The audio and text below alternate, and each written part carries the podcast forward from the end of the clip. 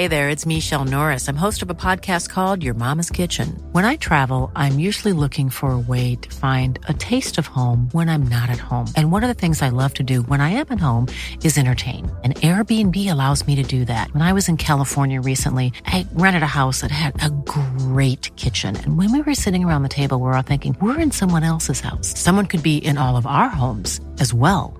If you have a home, but you're not always at home, you have an Airbnb. Your home might be worth more than you think. Find out how much at airbnb.com/slash host. Ryan Reynolds here from Mint Mobile. With the price of just about everything going up during inflation, we thought we'd bring our prices down.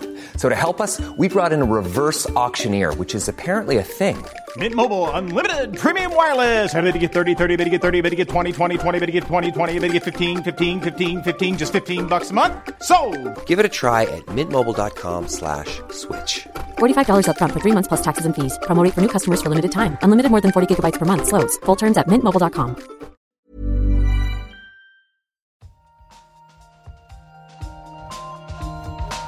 in an experiment. Yeah, we don't know yet. Why is light so far? Like it sounds so simple. They had no idea. But now the data speaks. I find this not only refreshing, but, but at some level astounding. Nature. Welcome back to the Nature Podcast. This week, the Higgs boson turns 10, and how to support scientists who stutter. I'm Nick Petrić Howe. and I'm Benjamin Thompson.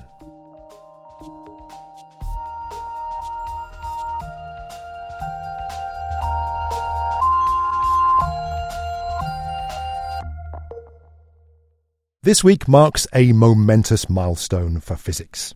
Ten years ago this week, scientists at CERN in Switzerland announced that they'd found evidence of the existence of the Higgs boson, a fundamental particle first theorized to exist nearly 60 years earlier. Discovered by researchers smashing particles together in the Large Hadron Collider, or the LHC, the Higgs boson is a key part of the Standard Model, physicists' best description of the elementary subatomic particles and the fundamental forces between them that make up the universe.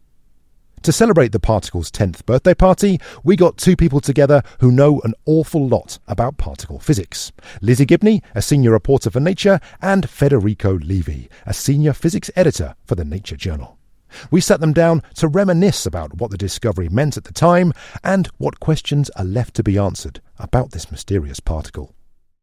Fede, can you remember where you were, what you were doing when the Higgs was discovered? I definitely do. Yeah, I was still doing my PhD actually.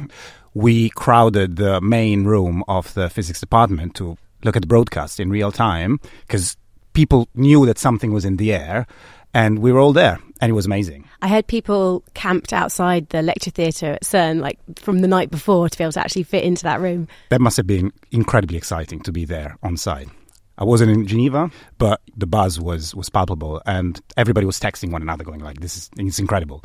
So it was quite a momentous moment. Yeah, I was a reporter at the time, but not here in Nature, and I was writing for a publication that was more about policy rather than like research itself. But I remember I was actually at a scientific event at the Royal Society in London, and there was so much buzz that evening. And because I had actually worked previously at CERN as a kind of staff writer, as an intern, I had lots of questions from my friends and family. So they were being pinged at me all the time. It was great. It was kind of the first moment, really, that particle physics felt like it had broken through in that way. It was a subject for people on the street to talk about. But I do remember as well that when they made the announcement, I just said, now it was a discovery, but they were quite cautious at first, weren't they?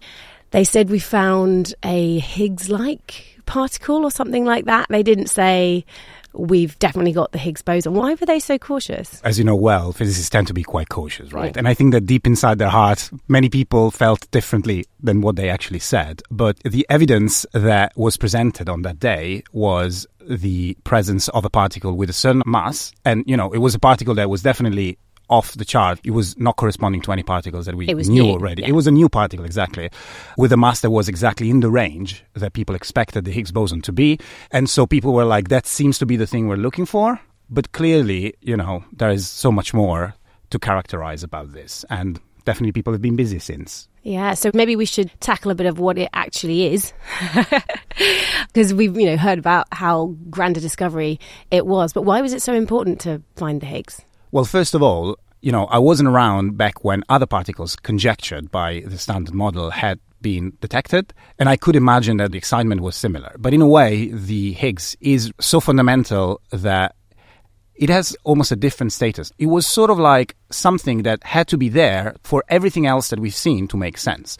It was really sort of the keystone that holds together a big mathematical construction that is the theory of the standard model. And so it's amazing that that particular thing, which, you know, comes from a very sort of human idea, which is the maths behind it, actually exists. To me, is mind blowing, right? And I think that many people felt that way. I mean, people might have heard of a boson being something like a photon, but photons don't have mass, and that's the electromagnetic force. And then we've got the, the weak nuclear force, which has bosons which do have a mass. They're the W and Z bosons. And so, if I'm right, this is what the Higgs mechanism was doing, was giving some maths that would explain those two phenomena, how they could both equally fit in the standard model. Yeah, that's exactly it. Basically, how these two different forces could be different representations of a bigger structure, despite them being so different from a physical perspective. And for that, we need the Higgs field, which is this idea that Peter Higgs, but also a whole alphabet of other physicists helped to discover and to theorize. So this field exists that gives other particles mass. And the boson, then, how does that relate? The boson isn't what's giving the mass, right? It's the field. The boson is the excitation of the field. So, in a way, if the field is there, the way you see it is through the corresponding boson. Mm-hmm. So the Higgs boson is what you can use to actually sort of probe the field, which is, as you said, the fundamental entity that gives then masses to the rest. And the way then that it works is that the more a particle interacts with the field, the more mass it has. Is that the general idea? So when you have a really heavy particle, it's because it's reacting in a strong way with the field. Yeah, that's exactly it. I think that, like a mathematical perspective, what we call mass is effectively a drag that the particle feels through the Higgs field. That's a cool thing to mess with your brain, isn't it? I mean, yeah. so you said Peter Higgs came up with this idea 50, 60 years ago, a long time ago. And in terms of what we learned so far, I mean, the main thing is just how well it does fit with the standard model. It is fitting perfectly. And I think that that's yet again a moment that you almost want to pause and consider how incredible it is that something that was theorized 60 years ago, it's exactly being revealed in experiments. So our description of reality is perfectly matching what nature is throwing at us. Nobody said that this should happen. And so we're 10 years in. What did it mean for you in terms of papers and publishing and how did it you know, change physics in that way it's an interesting question because at some level you know there is something about these huge discoveries that seem to change everything but they don't really change that much in the end because if you browse particle physics journals or articles you know you will see articles that are very similar to the articles that used to be around just with the Higgs in it, right? And that's actually you know, it's so deep, the difference, and yet so almost unnoticeable. Because basically, most of the research these years has been focused on understanding the Higgs interaction with particles. And so several results is how can we measure this better? What have we measured so far? Here's an idea on how to increase the precision on measuring this interaction with that. Essentially, particle physics got down to it and like they really kind of get going applying the expertise accumulated over decades of work with other particles to the Higgs. So the discovery was kind of like a starting gun, and then you're like, oh, actually, we have to pin down all its properties and all the Higgs interactions and figure out how all those results then fit with theory. But I assume there are still a lot more questions that physicists want answered. Absolutely to start with, given that the Higgs interacts more with heavier particles, we have seen only the interaction with the heaviest particles. Whereas the interaction between Higgs boson and the lighter particles, such as the one that actually make up the world, such as electrons, protons, or neutrons, it is much harder to realize this experimentally. And so this has not been really observed yet with enough statistics to make any estimates. So that's definitely something that the community would like to explore next. And this is clearly an effort to first of all check whether you know the standard model as annoyingly accurate as it's been so far keeps being so annoyingly accurate if you want but also the higgs boson is one of the many possibilities that could be happening to explain what we're seeing. So there are a number of conjectures that, you know, if you want set the stage for beyond the standard model physics, that involve the Higgs boson in some way. There could be more Higgs bosons, or some conjectures are whether the Higgs boson is a composite particle, so whether it's made of something else. Wow, so it's not fundamental. It's... You know, we, we have no hmm. idea. You know, there are basically theories for everything you can imagine, right? But, you know, then the experimental evidence need to be accrued. So there is so much that we need to understand. And so how big a deal is the discovery of the Higgs? You know, if we look at like the history of physics, of science, how far up there is it? Of course, it's part of the standard model. There have been lots of different inputs to the standard model over the years, but it is also that last missing piece that was discovered. Um, well, I was hoping you wouldn't ask me this question, but you know, here I am. Maybe personally, because that's no, the other thing is for absolutely. you in your life, it probably has been a bigger deal than the discovery of relativity was because you weren't around. That is fair. That is accurate. No, I think it's basically up there, to be honest, because to an extent, this is the equivalent of one of those first early experiments that actually confirmed the theory of relativity. Because, you know, at some level, the standard model, the paper by Peter Higgs and all the other researchers of that time remain quite bound to the realm of physics literature until an experiment bang on realizes that these people were right. And this is something so fundamental about the workings of nature, similar to relativity in a way, that is really like, okay, this is how the world works. So these moments come very rarely in human history. So I would say that it's definitely up there. Don't ask me to put it before or after relativity, but I would say it's up there. we were quite lucky to be around to see it. Absolutely, absolutely. Well, let's hope there's something else coming. That's true. It might not be the end of the story. Lizzie Gibney and Federico Levi there, discussing the Higgs 10th anniversary. This is an edited down version of their chat, and there was so much fascinating stuff that we didn't have time to include in this week's show, so we'll be publishing a longer version in the near future. Look out in your podcast feed for that. In the meantime, Nature has a wealth of content about the Higgs boson's birthday. Head over to this week's show notes for the links.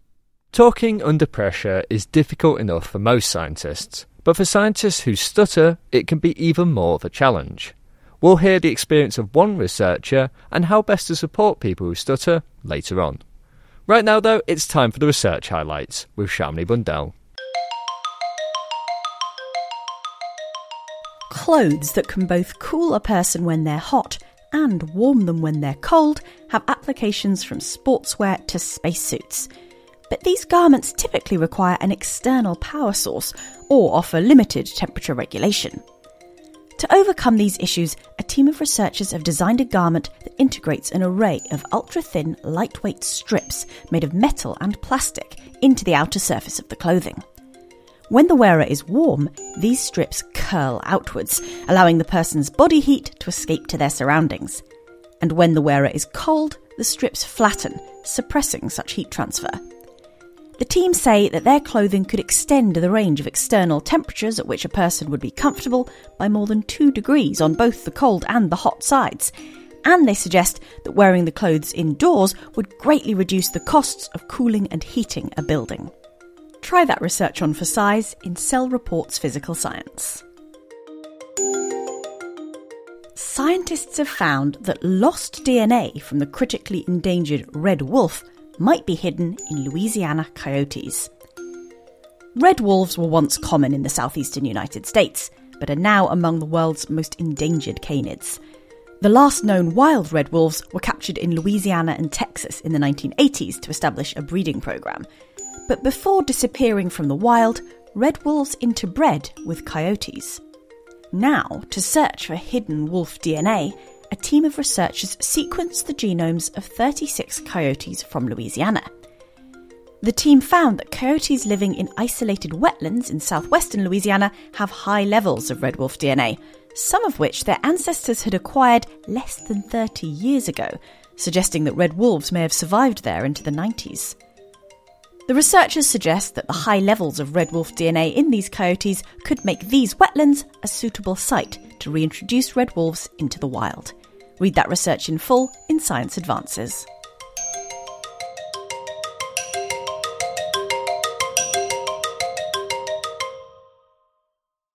Stuttering, or stammering as we say here in the UK, is a condition that affects around 70 million people worldwide. This speech disorder can make things like speaking in public or even one on one a lot more daunting. And that is something that scientists do quite a lot of in high pressure situations like conferences, lab meetings, or even interviews with journalists. And so this week in Nature, there's a careers article about scientists who stutter and how best to support them. To find out more about this, I reached out to Eric Jackson, a researcher of stuttering at New York University, who got into this field because he felt he had a unique insight as someone who stutters himself. I gave him a call and asked him about how others respond to people who stutter and what effect this can have. What often ends up happening is that stuttering turns into an undesirable trait right? So so people get indications from the people around them that stuttering is something that they should not be doing. And what that results in is a, a, desire to conceal. So much of the experience of stuttering is actually tr- tr- trying to conceal those moments and trying not to stutter. And because of that, it can lead to shame and guilt and embarrassment, and certainly something that's going to get stronger over time. Now, that's really interesting because, as I said, we want to talk about scientists who stutter. And one thing scientists do is they give talks at conferences or they have interviews with people like me, like this, for instance. I guess I'm wondering what is it like to be in that situation and what can be done to help support people who have stutters? I think that that's a really good question, and it certainly extends past science as well, right?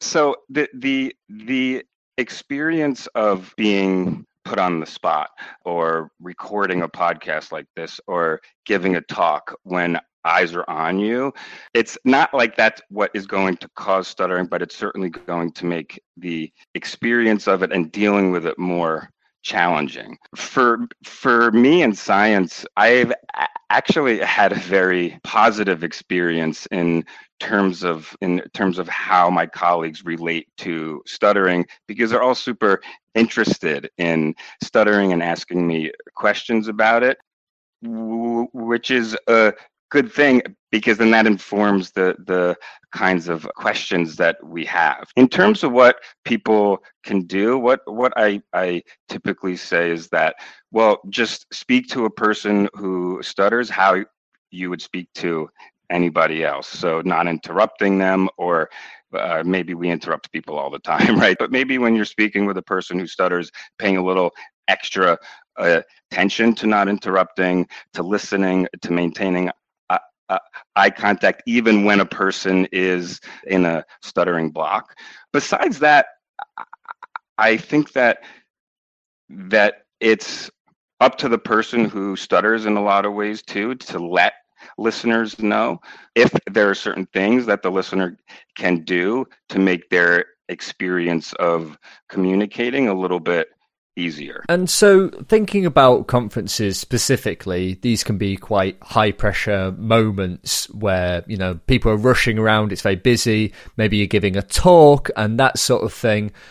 Is there anything that can be done there? So, I think that this is especially related to the kind of like chit chat that happens at a conference, right? Which is often the best part of the conference, right? So, like talks generally, maybe sometimes are okay but really it's the in between the talks and the poster sessions where it often seems like everybody's in a rush everybody wants to kind of get something in and certainly that kind of setting can be difficult for a person who stutters where the time pressure may be uh, uh, uh may be heightened.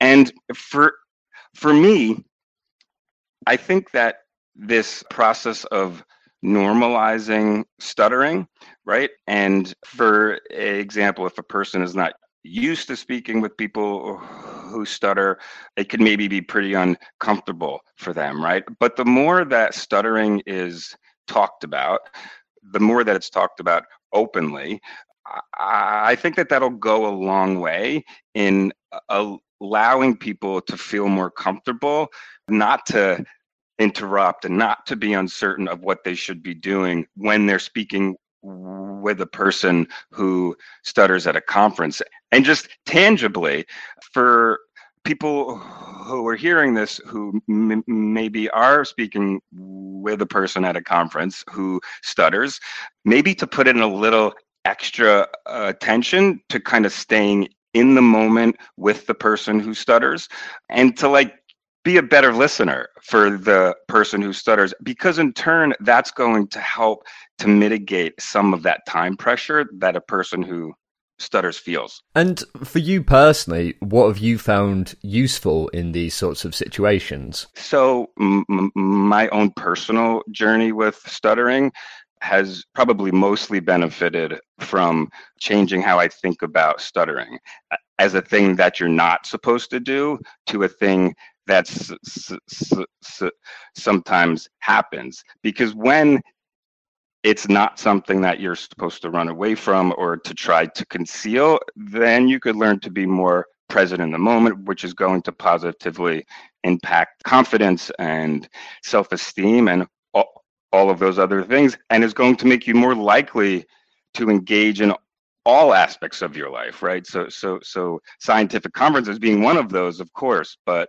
really it applies across the board and one thing as well that you talk about in the article is this idea that stuttering is somehow pathologized in the field. Can you tell me a little bit about that? Yeah, so I think it is just natural for for scientists who study disorders to use the type of terminology that includes healthy controls, right?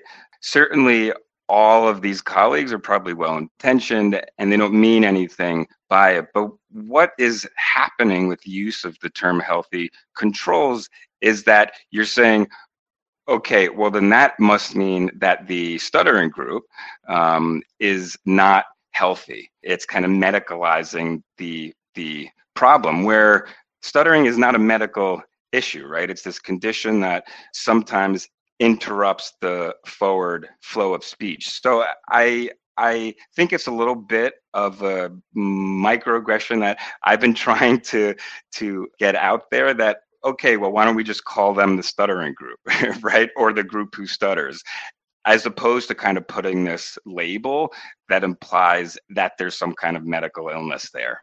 So, after speaking to you and reading the article, if I was to have one takeaway, I guess it would be that we should all become, you know, more respectful and better listeners. I think that that's a great w- way to sum it up, Nick. yes. And I, I, actually, one interesting thing about stuttering is it helps a person become a better listener, right? Because most of us, by default, could be better listeners, right? And this experience of sort of knowing what you want to say when you want to say it, but for some reason your body in that particular moment breaking down and like knowing that that's a possibility. I think that it gives people who stutter an a special appreciation for the art of listening. That was Eric Jackson from New York University in the US. For more on this topic, check out the show notes for a link to the careers article. Finally, on the show, it's time for the briefing chat, where we discuss a couple of articles that have been featured in the Nature Briefing. And before we start, just for the benefit of the listeners, Nick, I think it's worth saying this is the first one of these we've done in person in the same space in what three years i think? It must be it must have been before the pandemic kicked off and it's very weird to be doing this whilst looking directly at your face in 3d it's very strange but it's good because the story that i was reading this week in new scientist is all about being in person and sort of close contact because it's sort of about how people smell. Right and also for the benefit of the listeners i will say that nick hasn't sort of reached over the desk here to give me a sniff. But tell me what's going on with this story then. well, maybe I haven't yet, but maybe I did when we first met, because this story is all about how people who have similar odours seem to click and become instant friends a lot more quickly than people who do not have such similar odours. So if we smell the same, we're more likely to be buddies. Is that what you're saying? Yeah, this research is really about that sort of instant connection that you sort of feel with people sometimes where you're like, I really clicked with that person.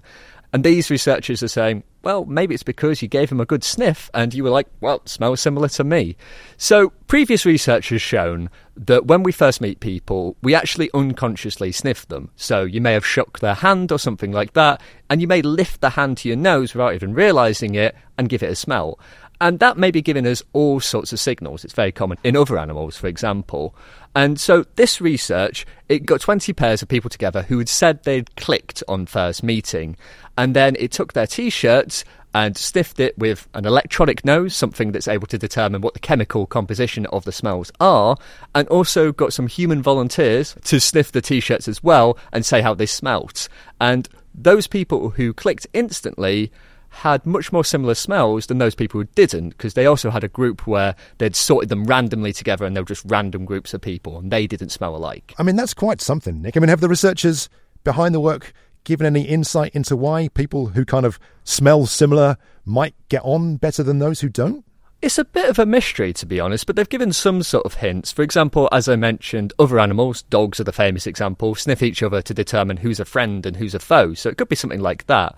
And also, previous research has shown that we tend to become friends with people who are similar to us, like they're similar ages or education level, that sort of thing. So it could be an aspect of that. But the interesting thing is, in heterosexual people, when they're attracted to people, they tend to be attracted to people who smell different to them. So it seems to be this is something just for friendship when you smell alike. Right, well, that is an interesting one, and I'm sure we'll be sniffing out some more information when it arrives. Well, listen, let's stick in kind of the smell arena if we may, for my story this week. And this is something that I read about in Nature, and it's based on a paper in Cell. And it's about how odour can affect how mosquitoes bite. Now, I know we've talked about this on the podcast not so long ago, but this story is neat because it's about how viral infections can change our smells and maybe make us more attractive to mosquitoes. Okay, so this is not about being attracted to other people, but to mosquitoes. Now, it does remind me of that story you did, but that was about humans being more attractive than other animals. And this is viruses can change it. So, how does a virus change your sort of smell makeup? Well, this is very strange indeed, Nick. And the viruses we're talking about specifically are Zika and dengue, right? Which can cause very serious disease, and millions of people are affected by them every year.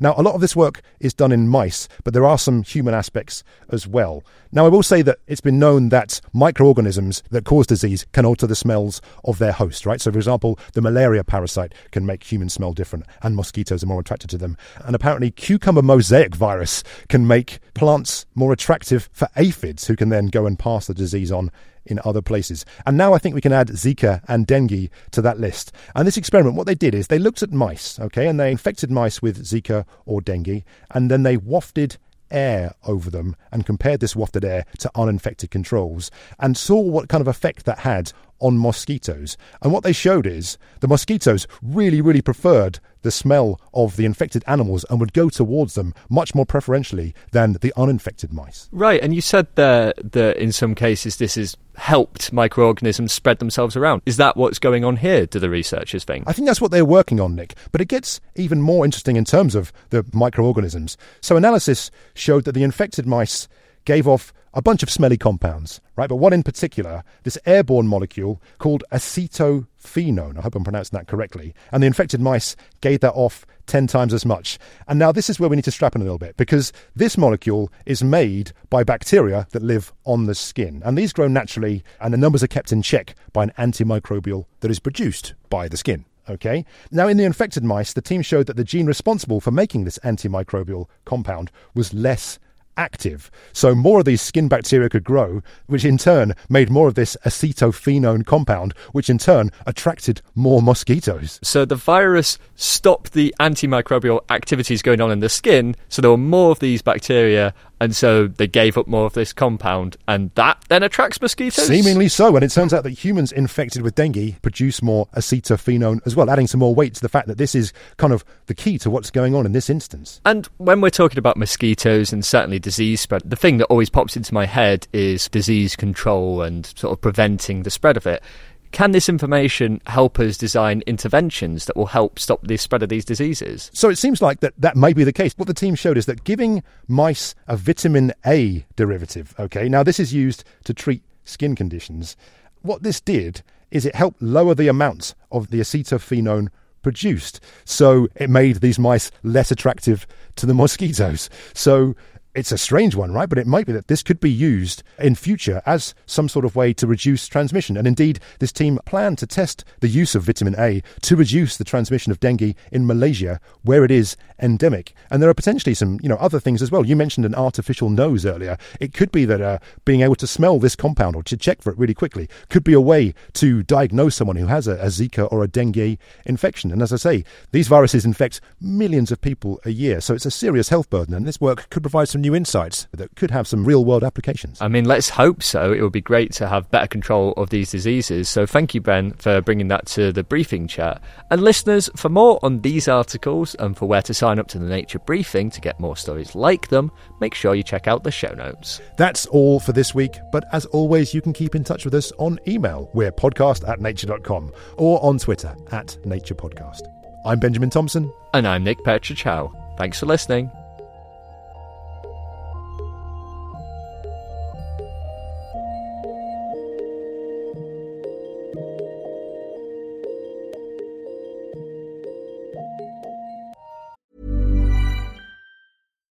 Here's a cool fact a crocodile can't stick out its tongue.